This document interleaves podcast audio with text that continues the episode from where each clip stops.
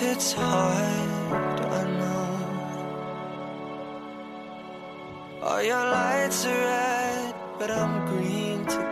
hello 大家好，这里是北曹新的一期节目，我们真的是，呃，又是我一个人，然后这是一个异乎寻常的周三的晚上，因为我们就是周日。周末 已经忙到比周中还要忙，所以这个周三就见缝插针，在我各种就是写完了白天的稿子，还没有在十一点写第二天早报的 时候，在晚上十点打算用半个小时录一期节目，然后这期节目也没有刘老板。嗯，因为这期节目刘老板正在美国，他去听那个巴菲特的演演讲，就股东大会了。然后据说那个大会上一万有一万中国人，然后此处不详。然后碧池已经消失很久很久，就是此处找找一个公布一个寻人启事，有联系到碧池的同学，请来跟我打声招呼。然后，然后这期节目就。除了宣布两个那个联合创始人的消失不见之后，就邀请了一个新的草友，然后这个草友在叫 Matt，我刚刚认识这个草友不到十分钟，然后就请他来我们的节目，呃，来分享一下他个人的经历，然后草友 Matt 跟大家来打个招呼吧。Hello，各位草友，大家晚上好，好吧？可能收听的时候并不是晚上。对，然后嗯，Matt 在那个微博上私信我说，他可以讲一下他最近的经历。一是他告诉我，他之前已经在一个呃国内某知名科技公司哈大疆大疆哈，请大疆给我们打广告费，只要提到就要打广告费，好，谢谢。就大疆大疆做工作，然后之后像我像 David 一样，就是。中间有一个小小也不叫 gap year 吧，也是一个间隔年啊，就是，嗯，是工作中的间隔年，然后大概去了非常稀奇啊、非常少见的那种非热门旅游目的地，比如说南极，呃，然后还去了越南和一些好像非发达国家当了英语志愿者，然后最后回来之后就来了一个大转行，当了英语口语老师。所以，嗯，Matt 就记得在今天的节目中跟大家分享一下他出去旅行的经验，和他也是，嗯，就是做一个已经工作的人，如何应对八个月不工作的焦虑，以及如何 如何在一个自己之前不在的行业和领域找到新的工作。大概今天节目就这三个部分吧。所以第一部分先来跟大家讲一下你。你想讲？你想先讲旅行？先讲旅行吧，先讲旅行有意思一些。快来跟大家分享一下你在南极的所见所闻。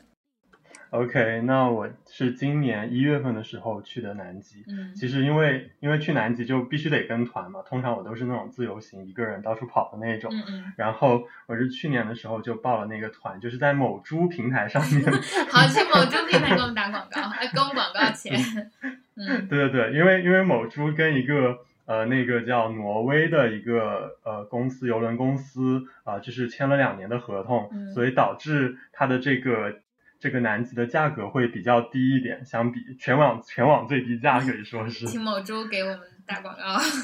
请某猪就应该请北朝三位主播或者主播之一呆逼给他们做那种 IP 代言，你知道吗？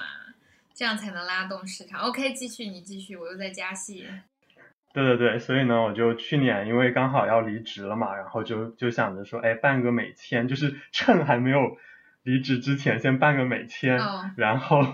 对对对，就是显示我还在工作，然后办完了之后就说，嗯，这个就可以报这个去南极的行程，因为它这个行程的话是走智利走嘛，所以走智利的话，你只要有美国签证就可以了，嗯，啊，所以就非常方便，嗯，然后呃，其实整个的话是包括智利的。大概三天时间吧，然后再加上南极坐船，呃，来回十天，再加上从这个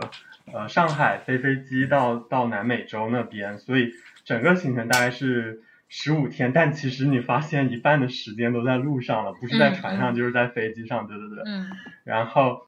我们开始就是到了智利的首都，从上海出发，然后呢？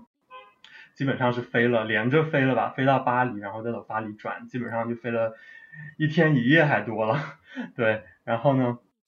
到了之后就首先就是先在智利的首都转了转，呃，然后第二天，呃，第三天吧，就就跑到了那个智利的最南端蓬塔，因为我们去南极的话，一般要么是走智利的最南端蓬塔走，要么就是走阿根廷的乌斯怀亚，大概是这两个呃地方过去会比较方便，然后我们就。从一月十九号开始就登船了，然后一直到二十九号回到了智利这样子。然后最开始的时候，呃，其实最开始的时候两天就是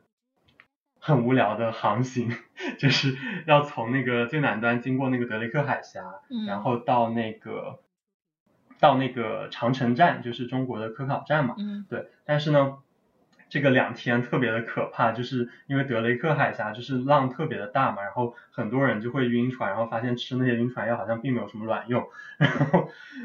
就是那个浪可以大到比如说十十几米的时候，然后我们的比如说餐厅是在四那个船的四层的位置，嗯。然后有一次那个浪就是 直接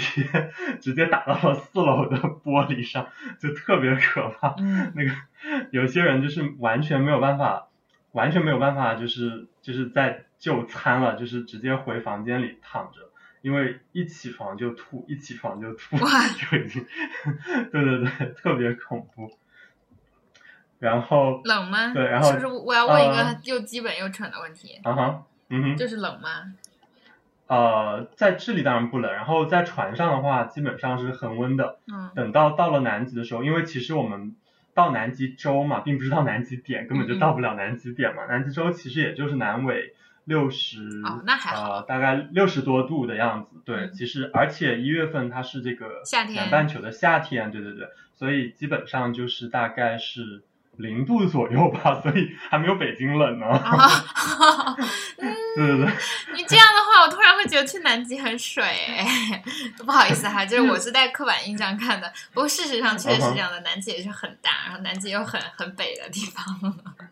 很难很难的地方。对，南极相对南极点很北的地方，嗯对对对，因为它主要是这个，也只能一月份或者二月份这种时候去嘛，因为你六七月这种，一个是它那个冰可能都封住了，然后而且是极夜，你你去只能看南极光了吧，估计根嗯本就根本就上不了路。嗯对对对是这样，对，然后然后就是对啊，第一天就是到了那个啊，不是第一天，是那个航行了两天之后，那么算来算去是第四天吧。第四天到了长吉站，我们通常就是会先长吉站、长城站，长城站，OK，就是先登，嗯，先登陆嘛，它就是有一个那种有点像什么气气垫那种船，但是它特别的结实，就是就是有那种拿那种很尖的那种铁做的那种小楼梯，它会呃扔上去，然后然后把我们一个一个弄下去，弄到那个小船上，然后再登陆嘛，就是一个小艇一样，但其实是那种有点像橡皮艇，但是它的材料就是属于特别的扎实的那种，因为好像比如说之后有一些是那种有浮冰的，然后然后那种船可以就是啪啪啪啪，就就是还是可以去穿过那个浮冰，对，它的质量特别的好。所以长城站会接待你们吗？并不会，就是以前的时候是会能接待的，就是是可以就是进他们小房间去呃参观一下，但好像现在可能去长呃去南极游客越来越多了，所以可能他们就说好像是忙不过来，就是就是自己转了转这样子。嗯，那除了去看长城站，你还见到了什么南极的特有的比较新鲜的东西？啊，当然你最最登陆刚开始登长城站的时候就能看到企鹅了嘛，这是肯定的。嗯 对对对，企鹅就是离我们特别的近，但是呢，这有一个到呃问题，就是你你必须要保持你跟企鹅要有五米以上的距离，嗯。因为说这个细菌的弹跳距离是三米，所以我没有懂细菌怎么样去弹跳，所以为了不影响到这些企鹅，所以我们有要求，就是说一定要超过五米啊。但是其实后面是有人，就是嗯，因为其实一船的人都是中国游客，就是至少是哎呀，是不是又要讲那种中国游客不守规矩的事情了？是有是有一点这种哎呀，操啊，真的很烦哎！对，因为因为这个船是这样子的，就是它的船是挪威的嘛，等于是挪威的这种公司。不，我就想知道，中国人又犯什么贱啊？就比如说要求那个离企鹅要五米以上，他们还是有人还是要去摸吗很近的去拍照，没有没有摸是肯定不可能的，不可以摸的，但是他要去拍照什么的，他就他就是不知道手机可以镜头可以拉吗？这种去得起南极的人买不起那种长焦的镜头吗？哎，我真的很想骂人 哎！这样吧，我就无法跟团旅行，就是我会变成那种就是管这个管那个的人。对对对，但这个真的没办法，就是已经有那种巡视的人，就包括某猪的工作人员，还有那个探险队的人，就是他已经告诉你，就是他已经在他们会制你旁边，止吗？就是因为他制止了，然后还有游客就是那游客脸不觉得脸皮很太厚了，不太好意思嘛？所以第二天，因为他每天那个早上会广播，就是较早，就是早上叫我们起床什么的，他就会提到前一天发生的事情，然后就相当于是通报批评了一下前一天的情况这样子哦。因为还有很过分的，就是在南极站那边，我看到有人就是往那个地上，相当于不知道是吐了口痰还是吐了口口水之类的，其实都是不允许的。就是 当时我就觉得，啊我真的，是我就是真的是汗颜，对对对。你知道吗？要是我是游客，我都会说，就是你你要不要脸啊？丢不丢人呐、气啊！好吧，你接着讲，我又我又力气对很重，不好意思，到晚上这个点儿就是这样的，你接着讲哎，。就这样。然后还有一个就是在那个船的最最顶层，就是九层吧，它是露天的。嗯，然后据说是有人丢那个烟头，然后丢出去，然后被那个什么信天翁给叼走了，还是怎样？就是说这种他叼走了，他有可能就会死掉，还是怎么着啊？就就有这种事情啊，所以他通报批评之后，呃，后面就好像大家就规矩一些了，对。这种人为什么要出去？为什么我？也不懂，哎，我真的觉得就是大家没有意识吗？他没有那个 self conscious 吗？其实我觉得，嗯，算了，不说了，因为因为是这样的，就是嗯，其实如果看旅游行业，就是现在旅游行业蛮赚钱，尤其是在中国旅游行业特别赚钱的一个，就是这种游轮。然后其实我之前去过这种游轮的旅行项目，然后我不太喜欢，说实话，就是。这里面可能会有人会骂我吧，但是我们也从来不招骂。就是我真的说实话，我很不愿意和就是不不愿意跟团的原因是我我们跟团肯定是周围都是中国人的团嘛。我不是说我是一个那种就是嗯怎么说呢崇洋媚外或者觉得自己是怎样的，但我真的觉得就是就是大家的平均水平真的是太差了。我跟的就是还不像你这种去南极的游轮。就是那种很简单，在日韩，然后在公海上转一转，就在那种豪华游轮上，也所谓的豪华吧，quote unquote，就吃喝自助，然后有个那个健身房，你知道吗？就是中国大妈神经到什么地步？就是他们在船上很无聊嘛，然后他们也其实有很多项目，让你去画扇子，让你去跳广场舞，但是就有两大妈去健身房围观了我整整做了一个小时的自重训练，他们就坐在那个就是哑铃凳上。然后就看我在一边做，然后一边看我一边夸你太厉害了，我佩服你。然后就这样两个小时，也也不是两个小时吧，一个多小时就在骚扰我。然后，然后他们就，然后以及这其中做了很多很奇怪的事情。哎，我不想说了，反正就是，就是真的无法忍受抱团。然后你你在最开始的微博上跟我讲去 你去南极的时候。我第一个疑问就是，作为一个中国人，因为我看到别的中国人去霍霍南极这样的地方，倒也不会，倒也不会啊。我就是个很，主要是我是个比较腹黑的人嘛，然后嗯，所以再次加以批判，以及谁要是跟我一起旅行，真是倒了大霉了。因为我也很 shocked，就是因为说实话，就是能去到南极那些所谓的有钱人吧，就是。不管是啊，有钱人和有没有素质，这这两个变量是真的真的，对对对。但是有一些就是二三十岁的，有这种比较小的，但我不，但是我不确定，就是发生这种很不文明的行为。不了解国情啊。因为我因为我真的很少跟团，因为我基本上我无法忍受跟团嘛，就是这样。对，但是好了，我们过了这个梗了，这个梗不能贯穿整个节目。嗯，对对对，一直在吐槽素质问题。是的，是的，吐槽完了，我们来讲南极有什么好玩的。对对对，然后就刚刚说到企鹅嘛，然后其实大家猜一下，就是南极的地区的企鹅有多少只呢？天啊，你要做科普了吗？你大家又不能给你反馈，啊、你只能为难我。你来猜一下嘛。不，我拒绝，你直接说答案。好吧，有一点二亿只。是种类吗？还是？啊、呃，数量数量、哦，怎么可能有一点二亿只 一种呢？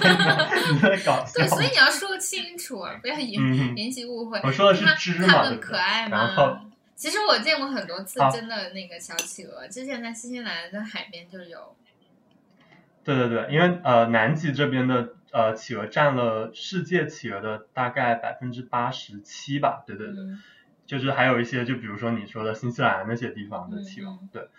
对，然后南极这边的企鹅主要就是有什么阿德雷企鹅啊、帽带企鹅，帽带企鹅就是那种有点像戴了个帽子似的，就是想到那种工工地的那种施工帽，就是有就是那个脖子有一条那个线那样子，嗯好像那种感觉，对对对，都比较小，嗯，就是那种可能就是只有到你膝膝盖那么那么高的，然后那种最大的企鹅地企鹅在在我们的那种行程是看不到的，因为它在内陆南极大洲的内陆地区，嗯，所以我们根本就到不了那么那么远，对。嗯然后除了除了企鹅的话，哦，这企鹅特别萌，就是那种他们会有那种那种企鹅专用的高速公路，呵 呵就是嗯。就是他们很多只企鹅，他们会有几条路是他们自己走的，然后他们全部人都会啊，全部的企鹅都会呃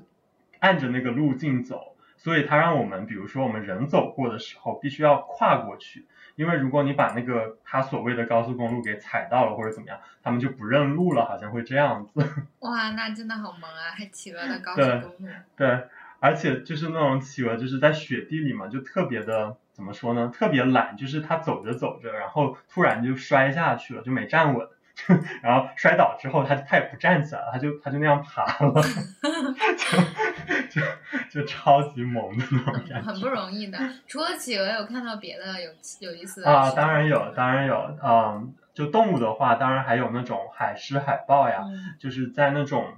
比如说那种小的那种小冰山上，那种浮冰上就能看到海狮、海豹。然后呢，它有一些，它就是会从那个冰上滑下来，就是像坐滑滑梯那样 滑到水里。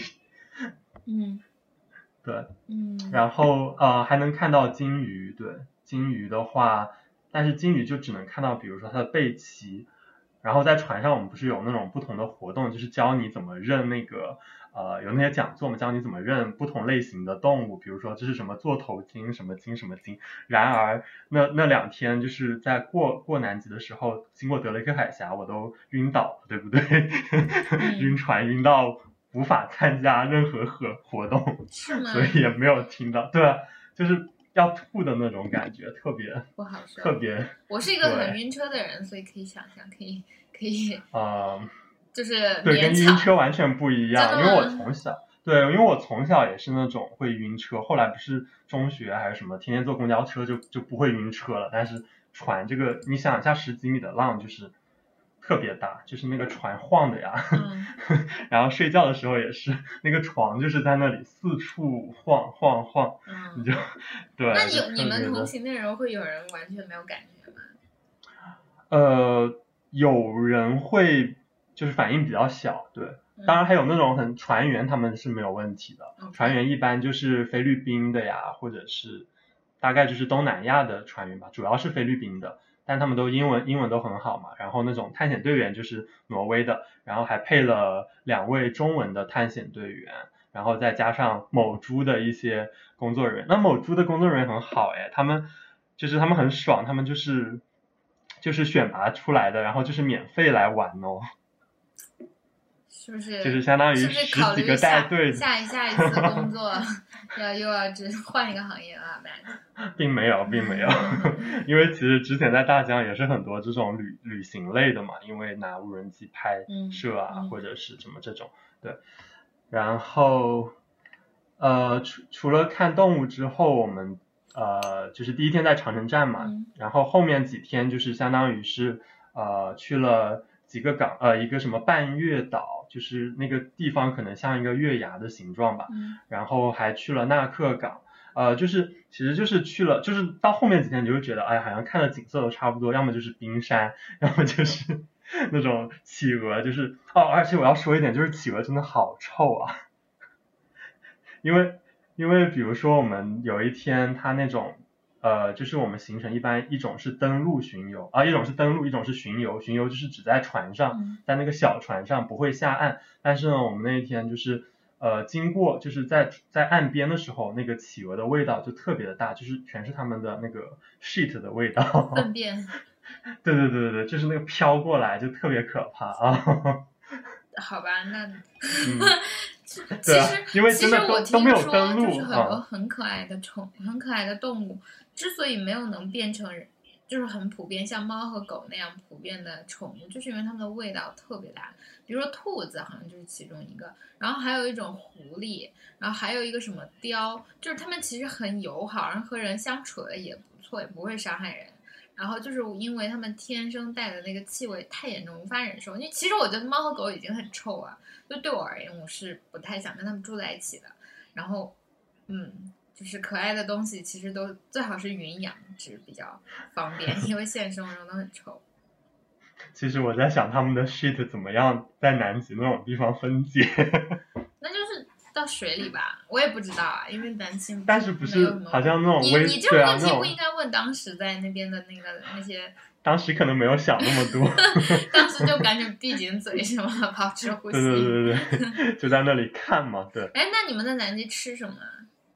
吃其实就是船上的，相当于有餐厅，然后每天就是基本就是自助餐这样子。嗯嗯。但是是以西式的为主，嗯。所以很多中国的游客并吃不惯，然后就是，他们还有的人还带了那个什么方便面啊、老干妈呀，就是各种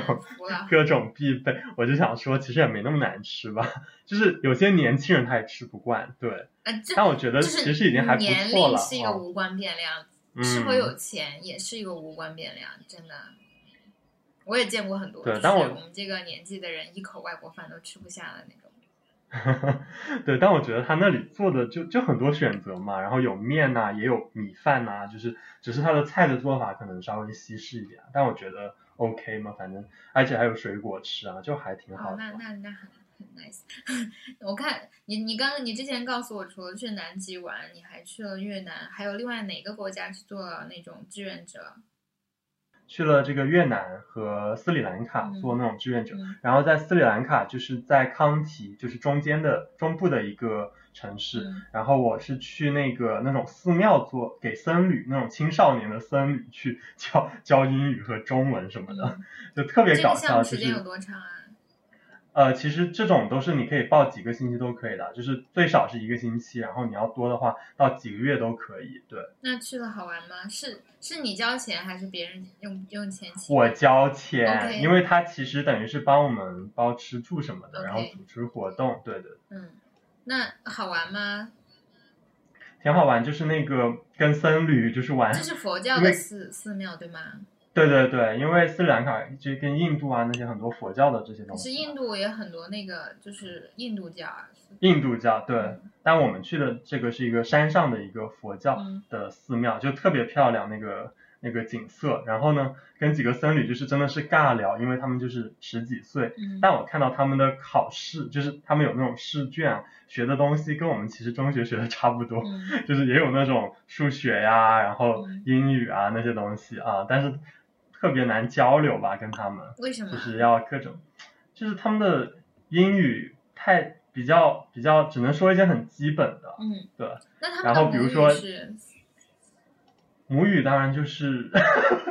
那个母语叫什么呀？我的天啊！斯里兰斯里兰卡的那个语言叫，嗯，斯里兰卡的语言叫什么？反正就是斯里兰卡的那种语言。好吧。好吧，好尬。没事，你继续。对。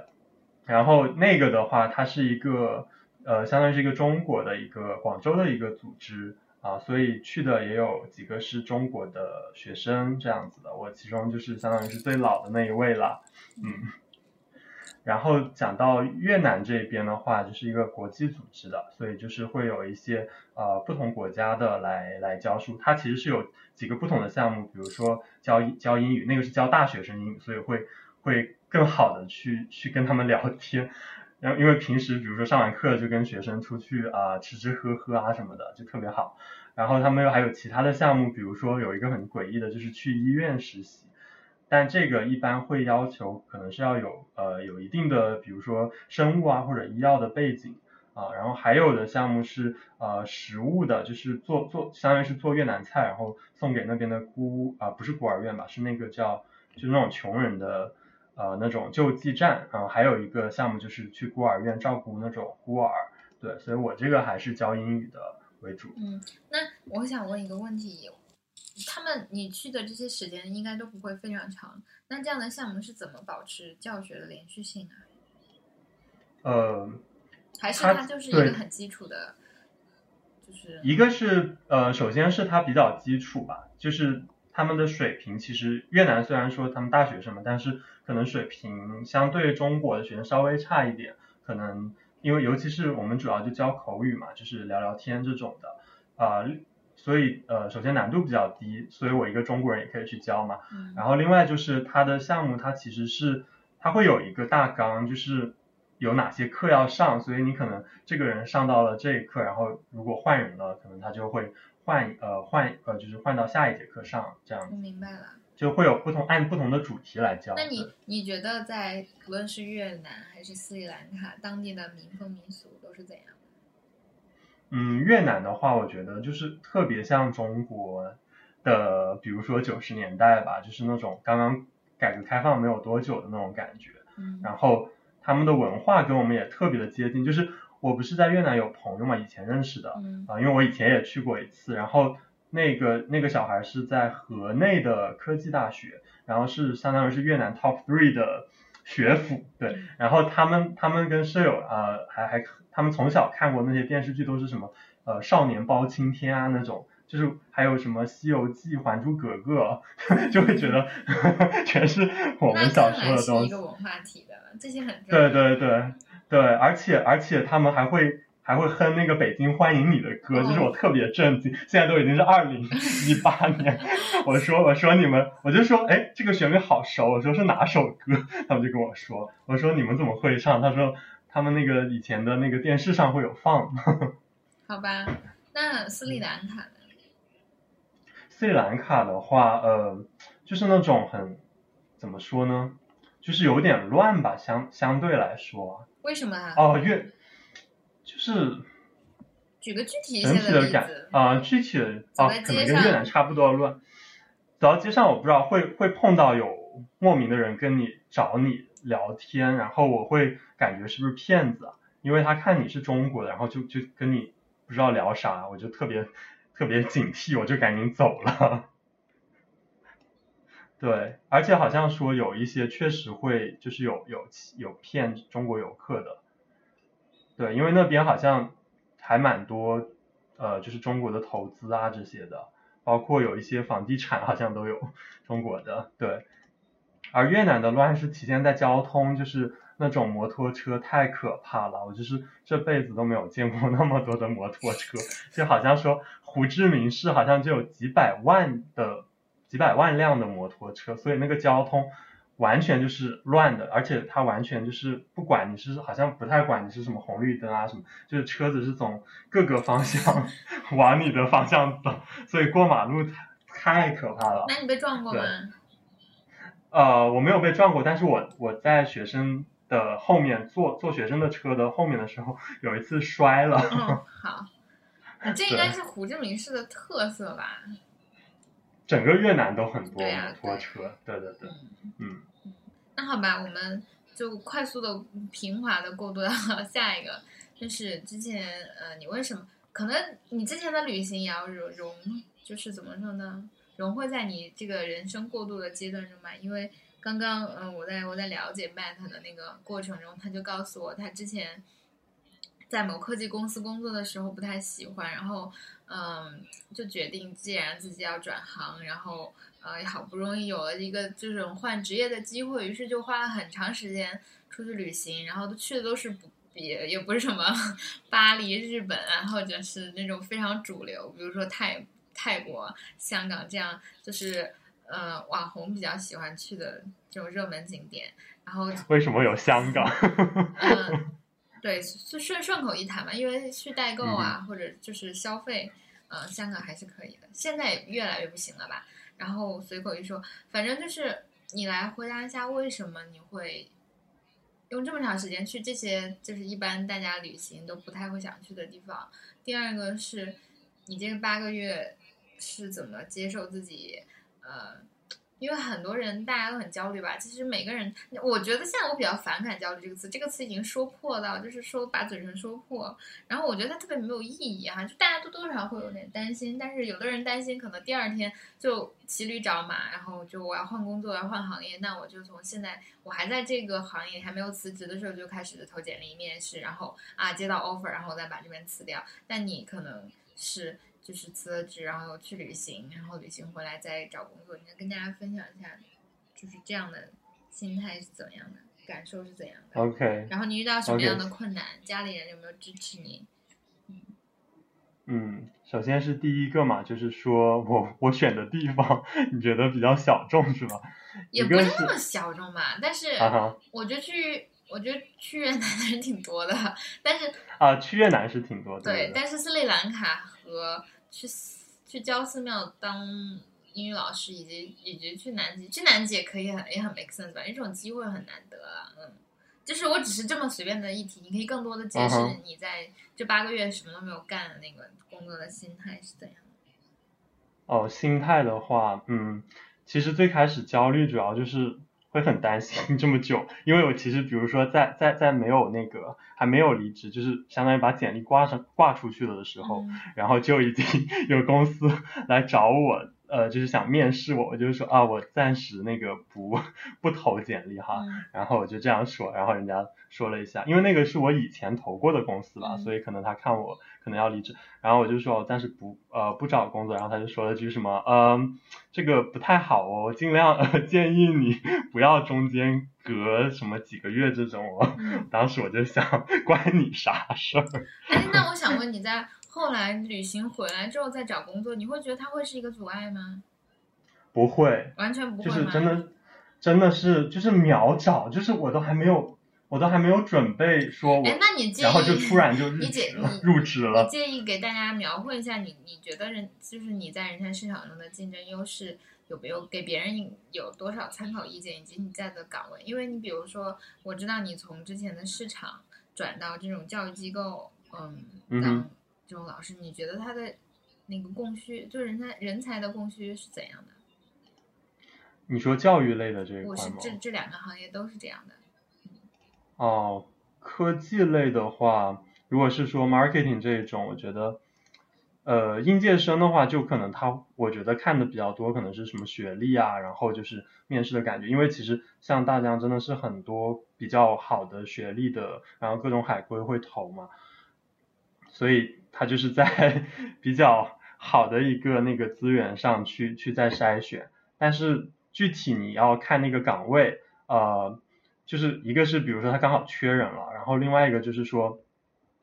他可能看对眼了吧，因为说实话就是这么多人投他，他筛出来的并不是说你不合你不合他的要求，只是可能刚好他就觉得呃既然选了他就对啊，就是看人品吧，一个是，然后如果你说回到教育行业的话，其实很简单，我觉得它主要就看你英语水平了。对你，比如你要什么雅思打个七以上的就有机会进啊。然后比如说三月份可能很多人老师开始离职了，他就他就赶紧得招哎，了。三月份为什么老师会离职啊？就是可能寒假回来了，然后 就开始就是跟别的行业一样吧，就是这种时候就开始有人要离职了呗。OK，所以其实它并没有构成什么，就是你空白的这八个月没有造成什么样的影响，对吗？对，首先你只要有事情做，你你如果他问你的时候，你会跟他说你你有在做一些事情，对，因为他其实我面试最后一轮的时候，他就一直在问我，你隔了好久没有工作，你隔了好久没有工作，然后我就解释了半半天这哦，看来 HR 对还是在乎这件事情的，对吧？嗯，他肯定就是想，呃，因为像教育行业，他会不太希望老师就是突然进入行业，然后又离职，嗯，就是尤其是你的学生可能是长期的，嗯。然后他他肯肯定不想说我教到中间突然这个学生要换老师了，嗯。这对他的家长啊影响，对老呃学生的影响都不好嘛，嗯。所以他会比较看这个。嗯。对。但是像比如说科技行业，大疆这种嗯人员流动率特别大的，就我觉得无所谓吧。嗯嗯，对。明白。那哎，还是挺好的，我觉得大家都应该把握住这样的机会，去去南极，对因为就是去南极的那些不听话的人。你刚刚想说什么？你接着说。哦，我就说其实去南极一个是还年轻嘛，然后那个是最远的地方，就是打个卡，对不对？然后以后也不用去了，也不可能去第二次了，又那么那么贵，对吧？五六万这样子。嗯嗯，然后别的的话，我就觉得，因为我旅行主要还是倾向于一个人，就是比如说，不管是说沙发客也好，啊、或者，但我没有住过 Airbnb 哈，我只有沙发客或者住青旅这样子。对，就是一个人的话就能认识很多不一样的人吧。就是虽然我不是特别 social 的一个人，但是在旅行的那种状况下，你就是自己要逼到自己去 social 一点，不然一个人真的太闷了，对吧？